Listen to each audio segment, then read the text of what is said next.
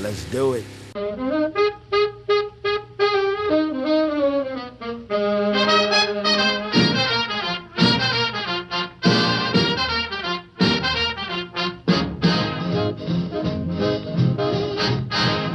Good morning and welcome to the Automotive Hour. I'm your host, Louis Altazan, with Mr. Brian Terry. Hey, between the two of us, we'll try to answer any automotive questions you may have. Why don't you go ahead and give us a call? It's 499-9526. And we got all our lines wide open. Just go ahead and give us a call. Put you right up at the top of the list. That's right. Right now is the perfect time to call. That's absolutely right. It never fails. 10:58, they're throwing us out of here, and we got a stand full of calls. Always end up with folks who don't get questions answered, or they have to kind of get a rush to answer. You just don't have time to spend with them because they're knocking us out of here. That's it. So, anyway, right now is the time to call. If you want to get through, we'll be glad to put you up at the top of the list. And we got Steve online. Good morning, Steve. Good morning. Look, I have a 04 Lincoln Navigator. Okay. And, you know, with the rear air condition, when I turn the blower on for the rear air condition, on the passenger side over the wheel well in the back, it's got a knocking sound. Yes, there's a clack, clack, clack, clack, clack. Yeah. Does not stop, okay? No, unless I turn the blower off. Okay. Normally that is what they call the actuator motor. There's a little motor in there, and what it does, it moves a blend door between hot and cold. And that's how it has heat and cold in the back of the truck. And there's just two cores there. The electrical actuator simply moves a door back and forth. One way the fan blows through the hot coil, the other way it blows through the cold coil. And what happens is a little stepper motor. And when you turn that switch, that's not actually a switch, it's a sensor. It sends a signal to a computer, which sends what they call counts to the stepper motor. And counts are basically move this much, move this much, move this much, and it knows where it's supposed to go. Now, when the motor goes bad, it can't establish the home position. So what it's doing, the computer's sitting there pulsing it, clack, clack, clack, clack, clack, clack, clack, clack, clack, trying to find the position it's in. Okay. And generally when that happens, it'll either blow hot all the time or it'll blow cold all the time. Yeah. It won't do both. Yeah, it cools fine. Yeah, probably the heater's not working. And you don't want to put it on heat because if it happens to clack to the heat, then you ain't going to get the air back. So you might want to just leave it on the air until you can get it fixed. Relatively big job, Steve. You got to pull that rear case and all out, and then there's a little motor in there that you have to change. Yeah. You would really need to make absolutely sure that the computer is sending the correct signal, although I've never seen that be the problem. Theoretically, it could be the problem. What we would do is hook either a Ford scan tool or a digital lab scope to it where we can read the pulse pattern and get the counts on it. If the counts are correct, then the motor's bad. Right, so all that trim on the back, on the inside. Pretty much everything's got to come out, and then the case has to come out, and then it's down inside of there. If the case has to come out, the coolant has to be drained, and the refrigerant has to be taken out of the air conditioning system. Sometimes. I'm not sure on that one. You might be able to roll it out, but yeah, that's something else you had to think about. Right, sometimes you have to discharge the AC because you have to take the core out, get to it. I'm not 100% sure on Navigator, but I know on some of the Fords you do. Oh, I got you. Okay, sounds like a big job. It is. Yeah, bigger than most people want to tackle themselves, but sometimes there's an easier way to do it. I just have to get one of the guys at the shop to look at and see. Right. All right, man. I appreciate it. Okay, Steve. Thank you, man. All right. Bye-bye.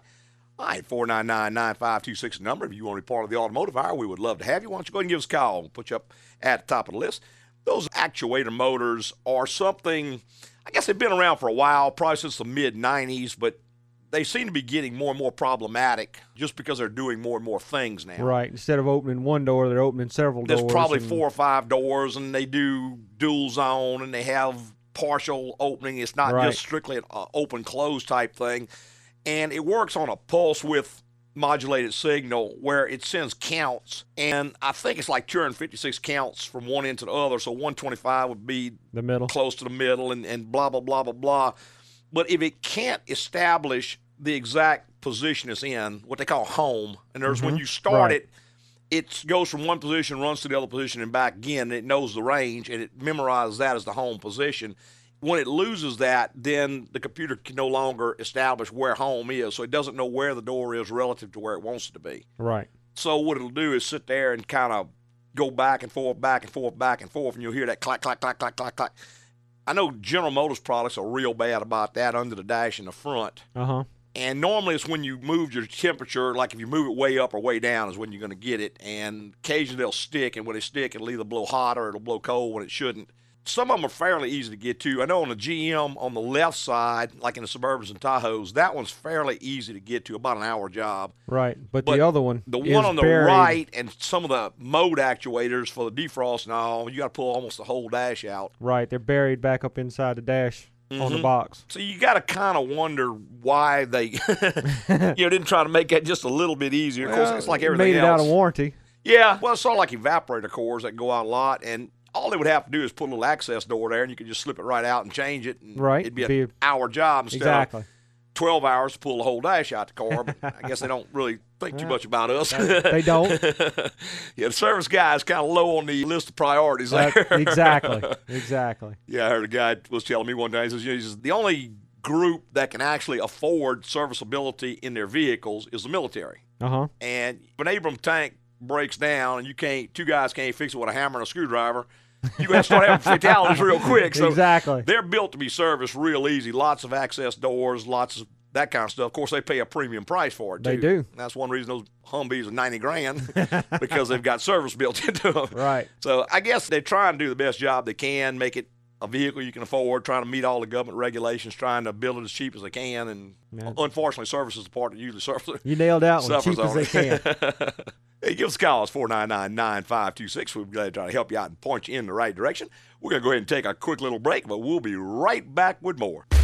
AGCO presents ACSI, Automotive Crime Scene Investigation. Detective, what do we got? Chief, looks like this poor car took quite a beating. I think the owner tried to maintain the vehicle properly, but he took it to the dealership for a transmission service. The dealership? Not AGCO? Yep, and instead of quality service, he got a wallet flush. The dealership didn't remove the oil pan or replace the filter. They even used the wrong fluid. Don't let a wallet flush happen to you. Take your vehicle to AGCO Automotive, where you can trust our honest, knowledgeable team to do the job right. What kind of monsters treat an innocent car like this? I don't know, but I do know that we need to get this car to AGCO ASAP so they can give it some TLC. Nice acronyms, Detective. Thanks, sir. To learn how to prevent your car from becoming a victim, visit agcoauto.com. That's AGCOAUTO.com. AGCO, it's the place to go, because taking your vehicle somewhere else could be a crime.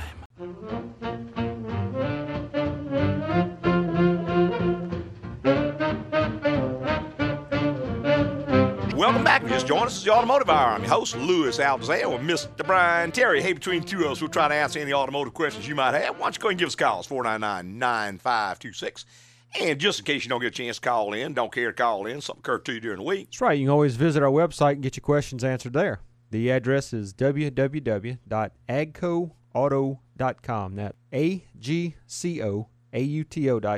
Easy way to remember that's take the acronyms Altazan's Garage Company. There's a contact bar on every page. You can send Louis an email any time of the day or night, or you can search the vehicle questions, which is a short to the point answer to a particular question. Mm-hmm. And there's also the detailed topics, which you get a real in-depth article on a certain topic. On a particular topic. I put one on there this morning on towing. That's a question we get a lot of, and that is folks will buy a truck and then they want to tow something with it. And a lot of times they'll ask, is this truck big enough to tow this? And, well, the salesman said this is big enough to tow that, and Right. Surprisingly, what I find from a repair standpoint is that trucks are actually able to haul about two-thirds of their rated capacity. Okay. If you put much more than 60% of the rated capacity on, it will pull it. But you can start kicking out transmissions, differentials, U-joints, and brake rotors on a pretty heavy basis. So you always want to buy about 30% more than what you think you need. Right. So this article goes into that a good bit. It kind of puts an end to a few other myths. For instance, a lot of folks say, well, I bought a four-wheel drive truck. It'll haul more. No. Four-wheel drive half-ton is still a half-ton. It won't haul any more than two-wheel drive half-ton. Right. So that's one of those fallacies that a lot of folks believe in. Other people seem to think if they put bigger wheels and tires on it, it'll haul more. Or if they put a transmission cooler on it, it's going to haul more. Mm-hmm. All those things may be okay, but they're not going to increase the towing capacity of the design. Transmission is under-designed to haul a certain amount of weight. Putting a cooler is just going to make it be cooler when it fails. Because heat is one of the things that destroys transmission, but if you physically break apart Oh, yeah. If something breaks because it's not designed heavy enough, it doesn't matter if it's cooled or not. So it goes into that kind of stuff a good bit. Might be a real good article for you to read. Pop on there and see what you think. It's www.agcoauto.com, AGCO Auto. I think you'll really like it. And we're going to our phone lines with Darryl. Good morning, Darryl. Good morning, guys. How yes, sir. Good morning. Okay, I have an air conditioning question for you. Oh. I got a 2004 Suzuki XL7. Okay. Okay, I got water on my flowboard. It is not there when I leave the air conditioner off. Okay, yeah. Darryl, most of the time, well, let me put it this way, the simplest thing, there is a little drain. And yeah, I saw it. Getting there, if you got access to compressed air, that's probably the safest way to try to clear that out. Right. Take compressed air and blow in there, and you may have to do it a couple of times. Okay. Because what happens, generally, you get some dust and dirt in there, and it combines with the water, and it plugs that little nipple up. Well, if you blow it out, it's going to blow it back in the case, and some of it's going to run out, but some of it's going to be in there, so it's going to end up plugging up again in time. Right. So you may have to do it 2 or 3 times. That's the simplest thing. The thing you don't want to do is shove a piece of wire or a stick or something like that. You can damage damage the core in there. Got aluminum cores, paper thin. It's right on the other side of there. So I've seen people stick a coat hanger in there. I came close to doing that, guys. Yeah. Well, you hear you know you went too far. That's my $800 sis. I think I ruined one of my mother's refrigerators a long time ago. Oh, yeah. Iced up. I eat it with a knife. So it's sis at you. Exactly. So, try that first. If that doesn't do it, it's possible there's a plastic tray inside that actually catches the water and puts it to that vent. Occasionally, those trays will actually break or come loose, and it'll leak inside the car for that reason. But try cleaning the vent out first. That fixes most of them. I'll do that. Okay, Darryl. Thank you, guys. Thank you, man. All right, now. Bye-bye. 499-9526 number. If you want to be part of the Automotive Hour, we'd love to have you. And we got Richard on the line. Good morning, Richard. Hey. Yes, sir. Good morning. I got my daughter's 2003 Envoy the other day. When I was just sitting there idling, it's like the vehicle shakes. Now, I could put in neutral and rev it up just a hair, and it just settled right down. Yeah. So when it's sitting there and idle, it just... A real subtle shake, or is it a kind subtle, of moderate? Pretty subtle to moderate. Yeah. I mean, it's not... I mean, if I give it a little gas, sitting in neutral... Yeah, well, you just bring it up off idle, see, so it's going to quit shaking. But are you getting a check engine light at all, Richard? No. No check engine. Tell you the first thing I try. You pretty handy? Not with cars. Okay. There's a couple of things that it could be. First off would be a dirty throttle body will cause a rough idle like that. That's a real easy repair. Almost any competent shop can do that for you. What will make that particularly worse is if you've had the battery changed anytime recently. That's going to make it more pronounced. If the throttle body's dirty, the blade can't close completely. When you disconnect the battery, it loses idle function. It can't relearn idle properly with a dirty throttle body. So it's going to really idle rough for a while after that.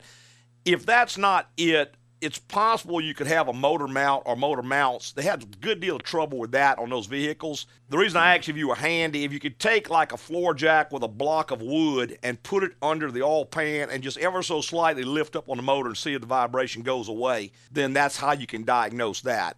But they've had a lot of trouble with the motor mounts on those. They tend to pack down, and when they do, the metal touches metal, and it'll cause vibration. Of course, you give it a little gas, you're just picking the speed of the engine up, so it's running a lot smoother, and you won't feel it.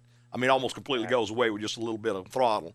So those two things probably fix about 90% of the ones we see. Other than that, you would probably have a check engine light if the engine was actually missing any great degree. All right, well, appreciate the answer. All right, Richard. Thank you. Bye-bye. 499-9526 number. If you want to be part of the Automotive Hour, we'd love to have you. And we've got Rich has been patiently holding. Good morning, Rich. Hey, how are you doing today? Doing great, sir. Good morning. Listen, I've got a 93 Dodge Dakota. You've actually, your shop has actually worked on it before. Okay, good. And it looks like my heater blower motor for the heater air conditioner is not working. Okay. And it was kind of making a pretty good noise right before it went out. Yes, sir. I do have a green wire that's hanging down here, and it looks like it possibly could fit onto some sort of a little silver thing right next to it. Yeah, there's what they call a blower resistor, which is a little silver cage-looking thing with a bunch of resistors inside of it that makes the speeds for the blower motor. And what happens more times than not on those, Rich, is that the motor actually goes bad. It doesn't physically quit working, but it starts drawing more and more amperage. And inevitably what happens is it either burns one of the connections in half or it melts that little resistor module or something like that, and that's when it quits working. And what most people mistakenly do is they say, oh, here, it needs a new resistor module. So they put a new module on there. And it works for about 2 weeks, and then wham, it does the same thing again. So what you need to do is find out, number one, why it's not working now, which is probably either a burnt wire or a burnt blower resistor. But also you need to check the amperage draw on that blower motor, because if it's pulling too much amperage, then that's just a symptom, and it's just going to recur again. So the fix would be to replace the blower motor and repair the damage that's occurred. Okay. And it'll get bad enough. You can do it at your place, right? Yes, yeah, so we can do that for you easily. If you let it go too long, it'll start burning up the wires under the dash, and Dodge is real stupid about not selling those little wires. They want to sell you a whole under-dash harness, which is obscenely expensive. So you don't want to let it go. We had one come in the other day, and it burned up the pigtail on the back of the switch. And when I called Dodge, they don't sell that pigtail. You got to buy the entire under-dash harness, which was like $1,000, which is more than the truck was worth. I mean, luckily we were able to go in and repair it with some spade connectors, but you don't want to let it go because it'll cause more problems. Okay. Well, I'll give you all a call next week and see what the availability is of getting it in there. Okay, Rich, we appreciate it, man. Thank you. Bye-bye. Okay, thank you. Bye-bye. 499-9526 is the number. If you want to be part of the Automotive Hour, we would love to have you. We've got Doug online. Good morning, Doug. Hey, Louis, how you doing? Yes, sir. Doing great, sir. I got a 2002 Expedition, another air conditioning problem. Okay. Bought it for my daughter, and the air conditioner wasn't working, so I had it redone, new compressor, and they supposedly blew out all the lines and everything.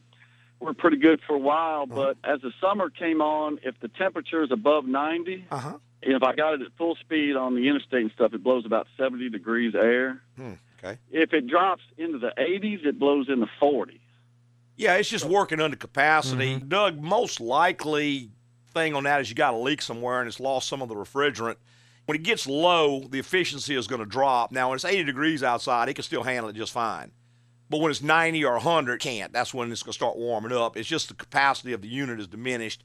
That's certainly not the only thing that will do it, but that is by far the most common thing that will do it.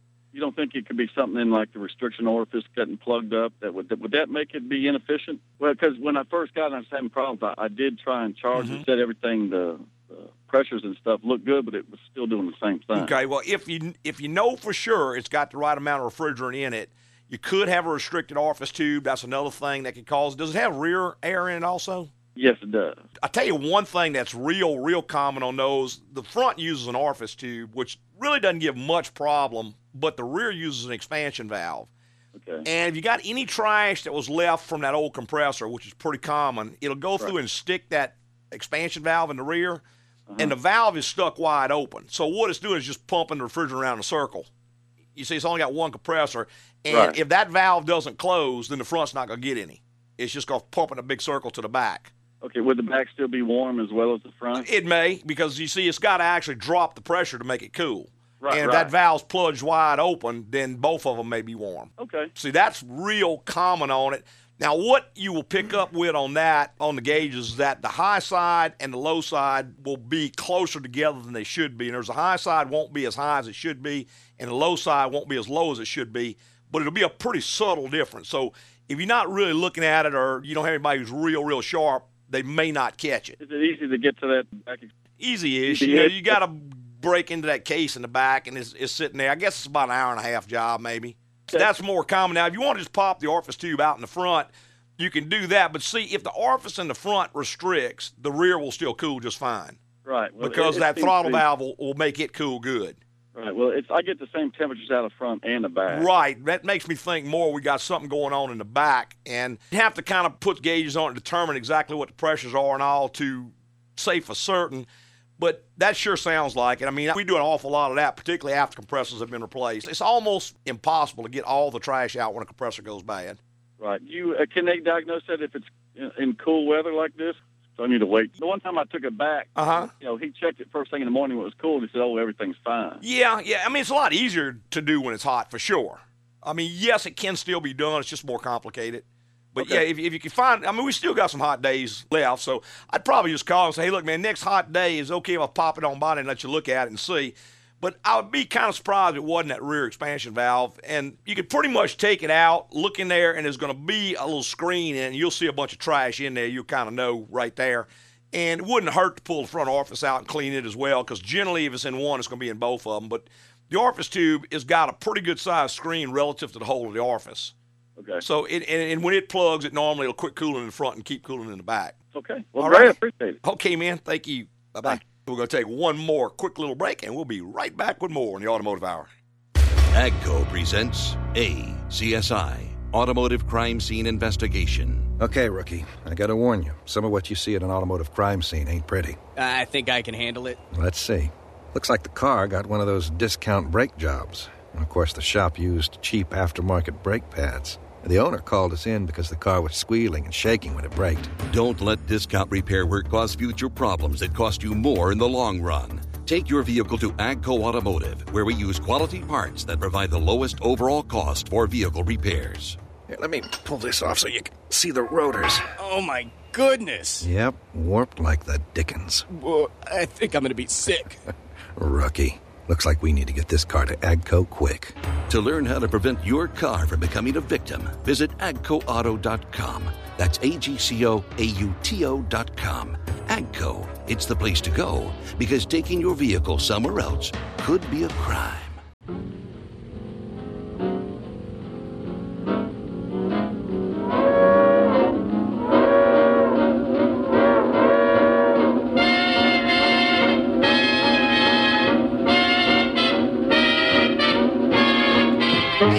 Welcome back. You just joined us at the Automotive Hour. I'm your host, Louis Altazan, with Mr. Brian Terry. Hey, between the two of us, we'll try to answer any automotive questions you might have. Why don't you go and give us a call? It's 499-9526, and we'll put you right up at the top of the list. A lot of air conditioning questions this morning. Yep. You know, air conditioning is one of those funny things. When you have a problem, what a lot of folks want to do, first off, is to go in and buy them one of those little charge kits and add some more refrigerant to it. And that is the wrong thing to do. Oh, man, that is the absolute worst thing you can do these days, simply because, number one, the systems today are much smaller than they were just a few years ago. A big system today holds 2 pounds. Mm-hmm. Smaller systems may hold 12 to 14 ounces. That's a fully charged system. Right. Now, if you take a can of 12 ounces and you dump it into a 12-ounce system that's already fully charged, you just double-charged it. Double overcharge. And yeah. I'm telling you, 10% is way too much overcharge. Oh, yeah, you start tearing things up. Well, you start blowing out evaporator cores, killing compressors and all that, and more times than not, the problem has nothing to do with the charge level at all. Right. For instance, very often we'll get a car in, and what happens is that the person who owns it will say, when I would come to a stop at an idle, it would start warming up. So I had my neighbor add some refrigerant to it, but now it's not working at all. At all. When you look at the car, the first thing you see is the condenser cooling motor has gone bad, which is a pretty common thing. There's two motors on there, one for the radiator and one for the condenser. What they do is they look down and see the one for the engine running, so they say, okay, they're working. Fans are okay. Well, they don't notice that the other one, which can be controlled anywhere from 50% to 100%, it may even be running, but it's not running fast enough. Right. So the high side pressure was too high. That's why it wasn't cooling at an idle. Now, at that point, it was simply a matter of repairing the cooling fan. But by dumping another can of refrigerant, they just destroyed the compressor and the evaporator, and it still got to fix the cooling fan.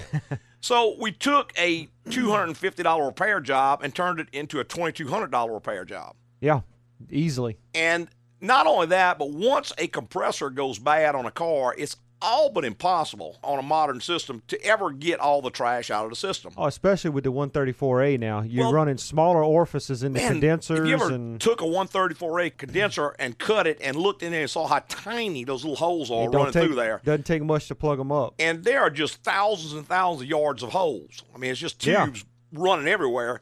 One little tiny piece of metal gets lodged in there. You can flush till the cows come home. You're not going to get it out. However, when you put that new compressor on there, about 6 months down the road, it decides to dislodge, go back through. Guess where it ends up? Yeah, I mean, tears the compressor up again. You can't compress a piece of metal, so when it goes through that compressor, it's history. Well, now the problem is worse because now you got two compressors that have come apart. Right.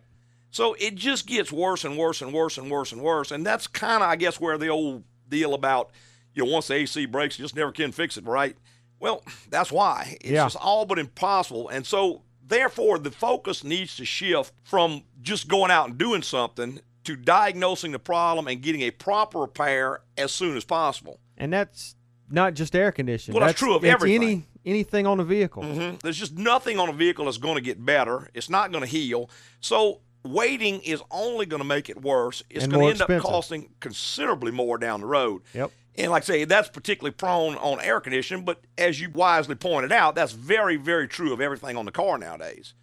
I mean, how often do we see someone will come in and they're losing just a little bit of coolant? So they can't find the leak, so they just keep dumping antifreeze or water into it, even worse. Next thing you know, the check engine light pops on. Well, they go ahead and they look at it, it's an oxygen sensor, so they put a new oxygen sensor in it. Well, a few weeks later, a few months later, the light pops on again. Well, now it's a catalytic converter. Well, they put a catalytic converter on it. Then a few months later, the light pops on again. It's oxygen sensor again. Well, what's happening here is they're treating the symptoms. They're not treating the problem. The problem is the intake gaskets are leaking. It's ingesting coolant. That coolant's going through the exhaust stream, which is what knocked out the oxygen sensor in the first place. The same coolant ends up knocking out the catalytic converter, then ends up knocking out the oxygen sensor again. In the interim, it's also getting into the engine oil, which is wiping out the engine. So even though in some cases folks may want to do the right thing, they thought they were doing the right thing, but they didn't get to the right person. They didn't get to someone who could actually diagnose the problem. Right, fix the problem, not address the symptoms. Mm-hmm. And, boy, that just happens so often. One of the things I think that drives that kind of problem in the trade is I know several times a week I'll get the call, how much is it to do, blah, blah, blah, blah. Exactly. How much is it to do, blah, blah, blah, blah, blah. Well, they don't have a clue what it is they really need. All they know is what somebody told them they needed. So they're calling around trying to get a price, and you try to explain to them, but many times they get mad. Well, I just want a price. Well, we don't know what's wrong, so we can't talk about a price until we know what's wrong. We got to fix the problem, or this is going to get so expensive that you're just not going to be able to afford it. And that's probably where they're at now. Well, that's right. Many times I had a guy call me, how much is the radiator for such? Well, I don't know because I don't know what's wrong with it. Well, I'm telling you, radiator. Well, you don't know that either. I want a radiator. Uh-huh. Well, he ends up putting a radiator in it. Well, about 2 weeks later, the new radiator's in pieces because he's got a blown head gasket, and that's what blew the first radiator out. Exactly. So basically, you just wasted about $400 to diagnose the blown head gasket. And, you know, some people, they're persistent enough, they can get what they're asking for. Well, unfortunately, what happens is that when you start calling around like that, the better shops are going to sound implausible because they're not going to tell you what you want to know. So you're going to hang up and rule them out, and you're going to find the guy who's either a shyster or who's totally incompetent and doesn't know any better, that's the one who's going to see the most plots. So you're kind of ruling out everybody that can help you. Exactly. And focusing yourself on the folks who are going to take advantage of you. Exactly. And yes, one of the reasons why we have so many problems in the automotive repair business with those kinds of horror stories. I brought the car in, and the guy told me it was going to be $200, ended up costing $1,000. I'm still having problems, blah, blah, blah, blah, blah, blah. I'm not blaming it on anybody in particular, but I'm just saying if you're not getting the results you need, you got to change the procedure you're using. You haven't found the right shop for you. That's right. And most often I would say it's because of the procedure you're using to try to locate a shop. Mm-hmm. There's actually an article on the website, How to Select a Great Shop. And I would really ask everybody to go in and just kind of read through that and familiarize yourself with it. I know we get folks from all over the world who email me and they say they've used that and all the other articles on the shop. In fact, I had a guy actually emailed yesterday wanting to know if he could translate part of the shop into Arabic. Really? Yeah, he said they got a site they're trying to get together in the Middle East, and they really were impressed with the content we had. So I said, well, sure, I'd be honored to have you. That'd be great. Translate it, as long as you say who wrote it. There you go. Give me credit for it. Credit's due, right? That's right. So, but it's just that very, very, very often we have problems that tend to go on and on and on and on. And we never stop to think that why we have these problems is the way we're going about doing things. Right. And that's with anything in your life, not just an automobile. Boy, that's true. If you look at the problem that the United States government's having, I mean, do we want to go there today? No, not at all. But so much of it is just the procedures and the way they're doing things absolutely ensures they're going to have problems. Right. And ensures the problem's just going to get worse and worse and worse. And if you keep on doing the same thing, well, you keep doing the same thing and expecting a different results. Yeah, that's one of the definitions of insanity, I believe. There you go. So when you do have a problem of any kind, the first thing to do is to look around and find the guy who can help you. Now, how might you go about selecting a good shop? Well, number one, you could ask friends who they've gone to and if they were happy with them. Another thing you can do is actually call the competition. Call somebody who's in the same line of work and ask them about the other guy. Say, what do you think about X, Y, Z? Well, you know, he's a competitor, so he's not ever going to give you a glowing review, obviously. But, well, yeah, just ask him two questions. Is he honest, and is he technically competent? Mm-hmm. Because really and truly, that's the only two things that matter. That's right. If the guy is honest, then any price he charges you will be fair. You're fair. Because he's an honest man. He's not going to take advantage of you. If he's technically competent, then he can fix your car. Mm-hmm. Now, if either one of those is missing, then you keep looking. Doesn't matter. So you just call around and ask that question rather than call around asking price, because you don't know what is even wrong with the car. I know you think you do. But so often that is not going to be what's wrong with the car at all. Well, that's it. You know, we see symptoms treated all day long. Oh, car every comes in, single day. Changed all these parts. They're treating the symptoms. Well, absolutely. Haven't got down to the root cause yet. Sure, and boy, it's just so expensive. And I had a guy that car was in earlier this week and made him pretty happy, but his car has been tied up for, I think, going on 3 months trying to get it running. Okay. They've changed the fuel pump. They've changed the engine computer. They've changed, I don't know, the distributor, several other things. That was the Taurus? No, this was actually a little General Motors product. Okay. What Jeff actually found was a broken wire in the harness up in the front by the oil pressure sender unit. And it wasn't getting a signal of oil pressure to the engine, so it was disabling the fuel pump. And I mean, I kind of felt sorry for the guy. Oh, yeah. And he says, I spent over $1,000 trying to fix this problem, and y'all found it in 30 minutes and fixed it in an hour. Yeah. So you just got to take a little different approach. And if you're not, you know, if you're getting absolutely perfect results where you're at, and you're at a certain shop and they're giving you great results, you like happy, it there. Hey, that's wonderful. You found the right shop. That's right. But if you're not pleased with the results you get, then you got to do something different. You got to change the way you go about trying to find a shop. Right. And I mean to lecture people, but that's that's one of the good articles that is on that website, how to select a good shop. Hey, let's go back to our phone lines. We've got Bobby online. Good morning, Bobby. How you doing? Doing great, sir. Good morning. I caught the end of your show week before last, and that was the very tail end. And I wanted you to say change oil every 5,000 and all that kind of stuff. Mm-hmm. Just tell me what you recommend, and that's what I'm going to do it, because I've always done it at 3,000. Yes, sir. Bobby, what kind of car you got, and how do you drive it? It's an Avalon. Okay. And got a Tacoma truck. How do you drive them? I mean, do you like most people, your average trip is 5 miles or so? Well, we do you go on the highway a lot? Yeah, we make a few runs back and forth to Lake Charles, and we go into Texas and that kind of stuff. So we do get some highway miles. I guess you'd say primarily it's short stuff. Yeah, what it comes down to, Bobby, if your average trip is 5 miles or less, and most people is, then if you read Toyota's service data, they will say that is considered severe service. Okay. And it's kind of misleading, because what they got in there, they say, okay, under normal conditions go 5,000 miles, under severe conditions go 3,000 miles. Well, nobody sees themselves as being severe. But if you read their definition, it really ought to be under ideal conditions go 5,000 and under normal conditions go 3,000, because almost everybody falls under severe conditions. For instance, if you operate the vehicle in temperatures over 95 degrees, well, where are you going in South Louisiana where it ain't over 95 degrees?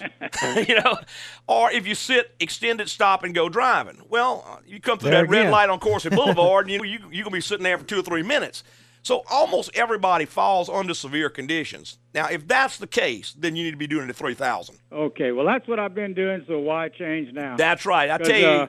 That little the Toyota diesel I had over 200,000 miles on it, and it worked just fine, and I kept it up pretty well. You know, one of the few problems we're starting to see on the Toyota, since they've gone this extended oil change thing, they've had to actually buy back a bunch of cars for engine sludge problems. Okay. So I'm surprised they hadn't backed off of that recommendation yet, because they're having some trouble with that. All right. And if you, let's say you lived in Lake Charles and you worked in Baton Rouge and you drove that every day. Uh-huh. That was your average trip. Well, yeah, you could go 5,000 miles like that. Right. Because that oil is up to 212 degrees. It's boiling out the moisture. Your PC system's sucking out moisture. You know, that oil lasts a long time like that. But the most people on the road aren't going to drive that way. Gotcha. And with those short trips, you need a lot of oil changes. Okay. And I saw one of them, a friend of mine, he said they recommend 7,500. I know. Well, I can't believe all that. They're getting crazier and crazier with that, and a lot of that is just predicated on trying to sell new cars. Right. Because let's say your car lasts you 80,000 miles. Yeah, you're pretty happy. Well, now all of a sudden it's got a rod knocking and it's burning a lot of oil and rear main seal's leaking. Well, what you going to do? You're going to buy a new car. Not only that, but see, you just took that car off the used car market because it ain't worth fixing now. Right. So it's pretty smart marketing on their part. They just got rid of the two biggest competitors. One is people keeping their cars longer, and the other one is used cars. I got you. They just wiped them both out with one thing. Well, I tell you what, I'm going to just do what I've been doing. Absolutely. I've got to do it myself. You know. Yeah, that's great. That's great. Okay, well, I certainly thank you for the time. I appreciate it. Yes, sir. All right. Thank you. Bye-bye. We're going to take a quick little break. David, hang on. You'll be straight up after this break. AGCO presents ACSI, Automotive Crime Scene Investigation. Detective, what do we got? Chief, looks like this poor car took quite a beating. I think the owner tried to maintain the vehicle properly, but he took it to the dealership for a transmission service. The dealership? Not AGCO? Yep, and instead of quality service, he got a wallet flush. The dealership didn't remove the oil pan or replace the filter. They even used the wrong fluid. Don't let a wallet flush happen to you. Take your vehicle to AGCO Automotive, where you can trust our honest, knowledgeable team to do the job right. What kind of monsters treat an innocent car like this? I don't know. But I do know that we need to get this car to AGCO ASAP so they can give it some TLC. Nice acronyms, Detective. Thanks, sir. To learn how to prevent your car from becoming a victim, visit agcoauto.com. That's AGCOAUTO.com. AGCO, it's the place to go because taking your vehicle somewhere else could be a crime.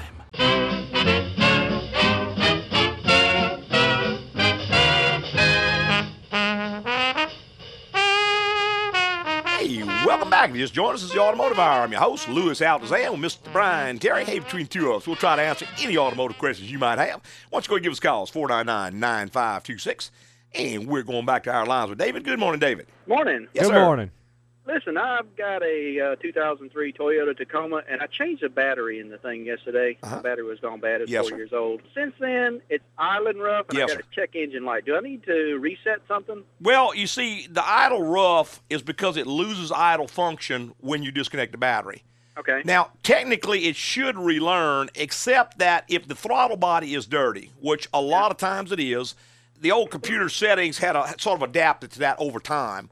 Right, when you disconnect the battery, you lost all those. It can't relearn. So you may have to go in and clean the throttle body before it's going to relearn idle.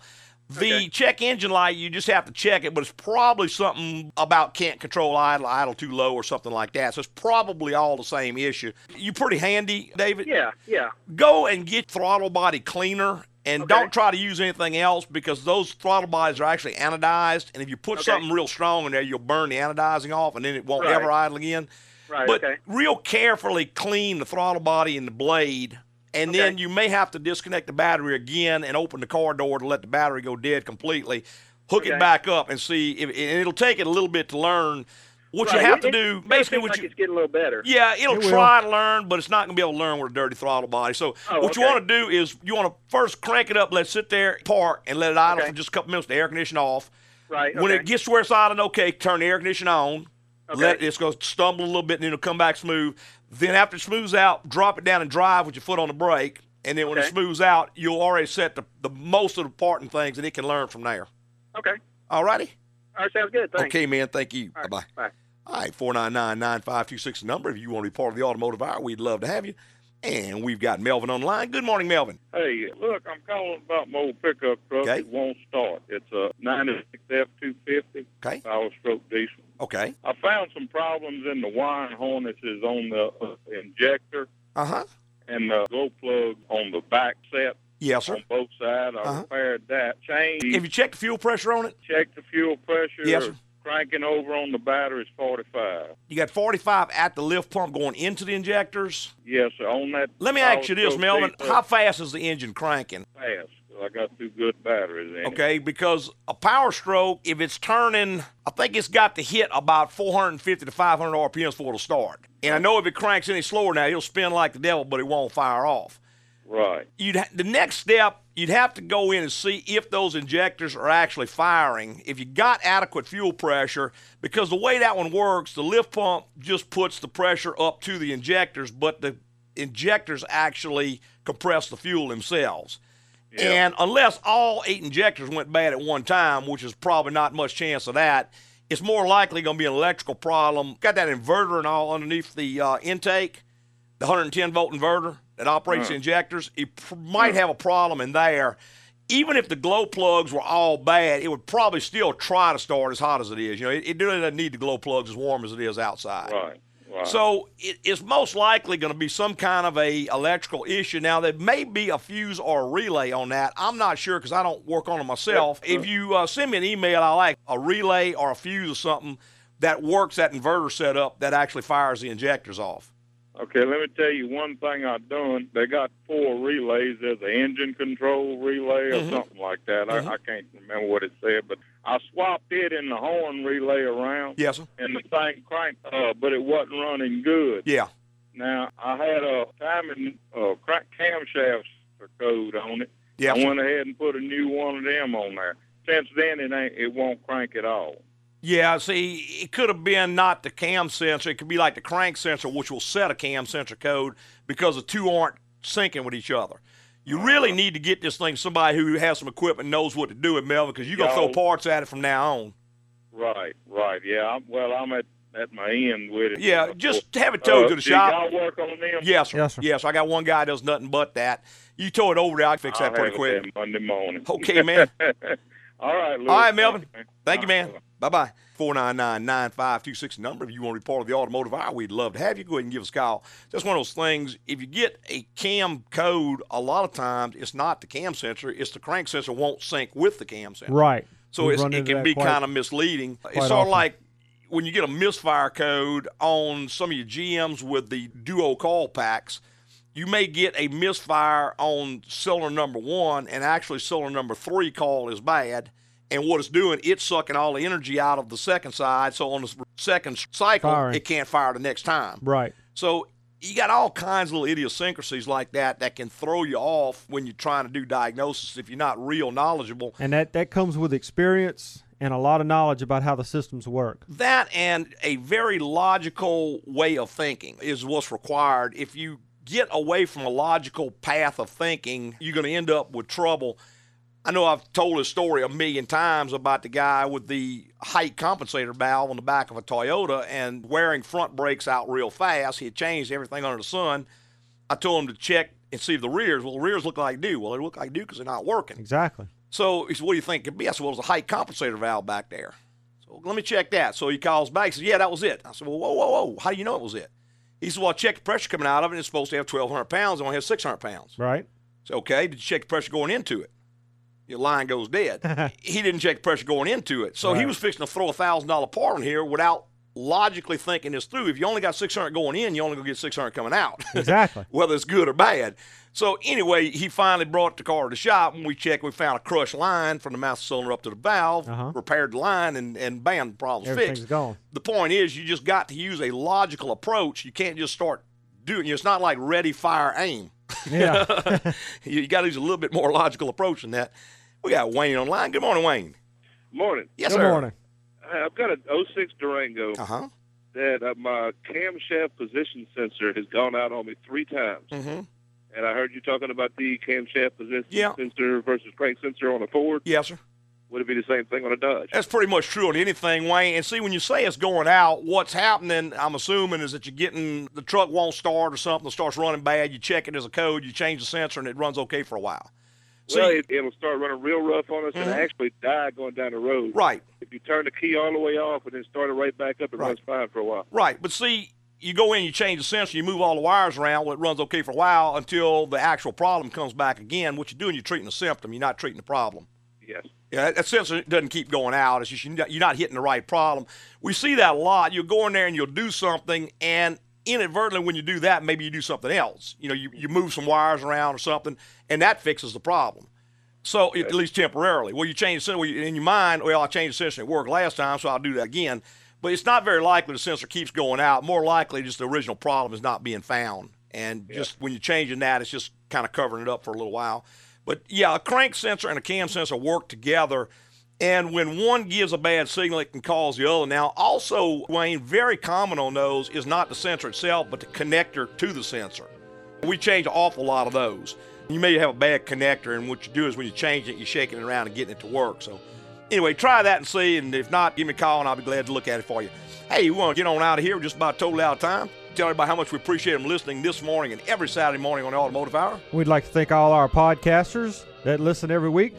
Tell your friends and get some more on there. That's right. Hey, preceding was opinion based on our experience in the automotive industry. Have a great weekend.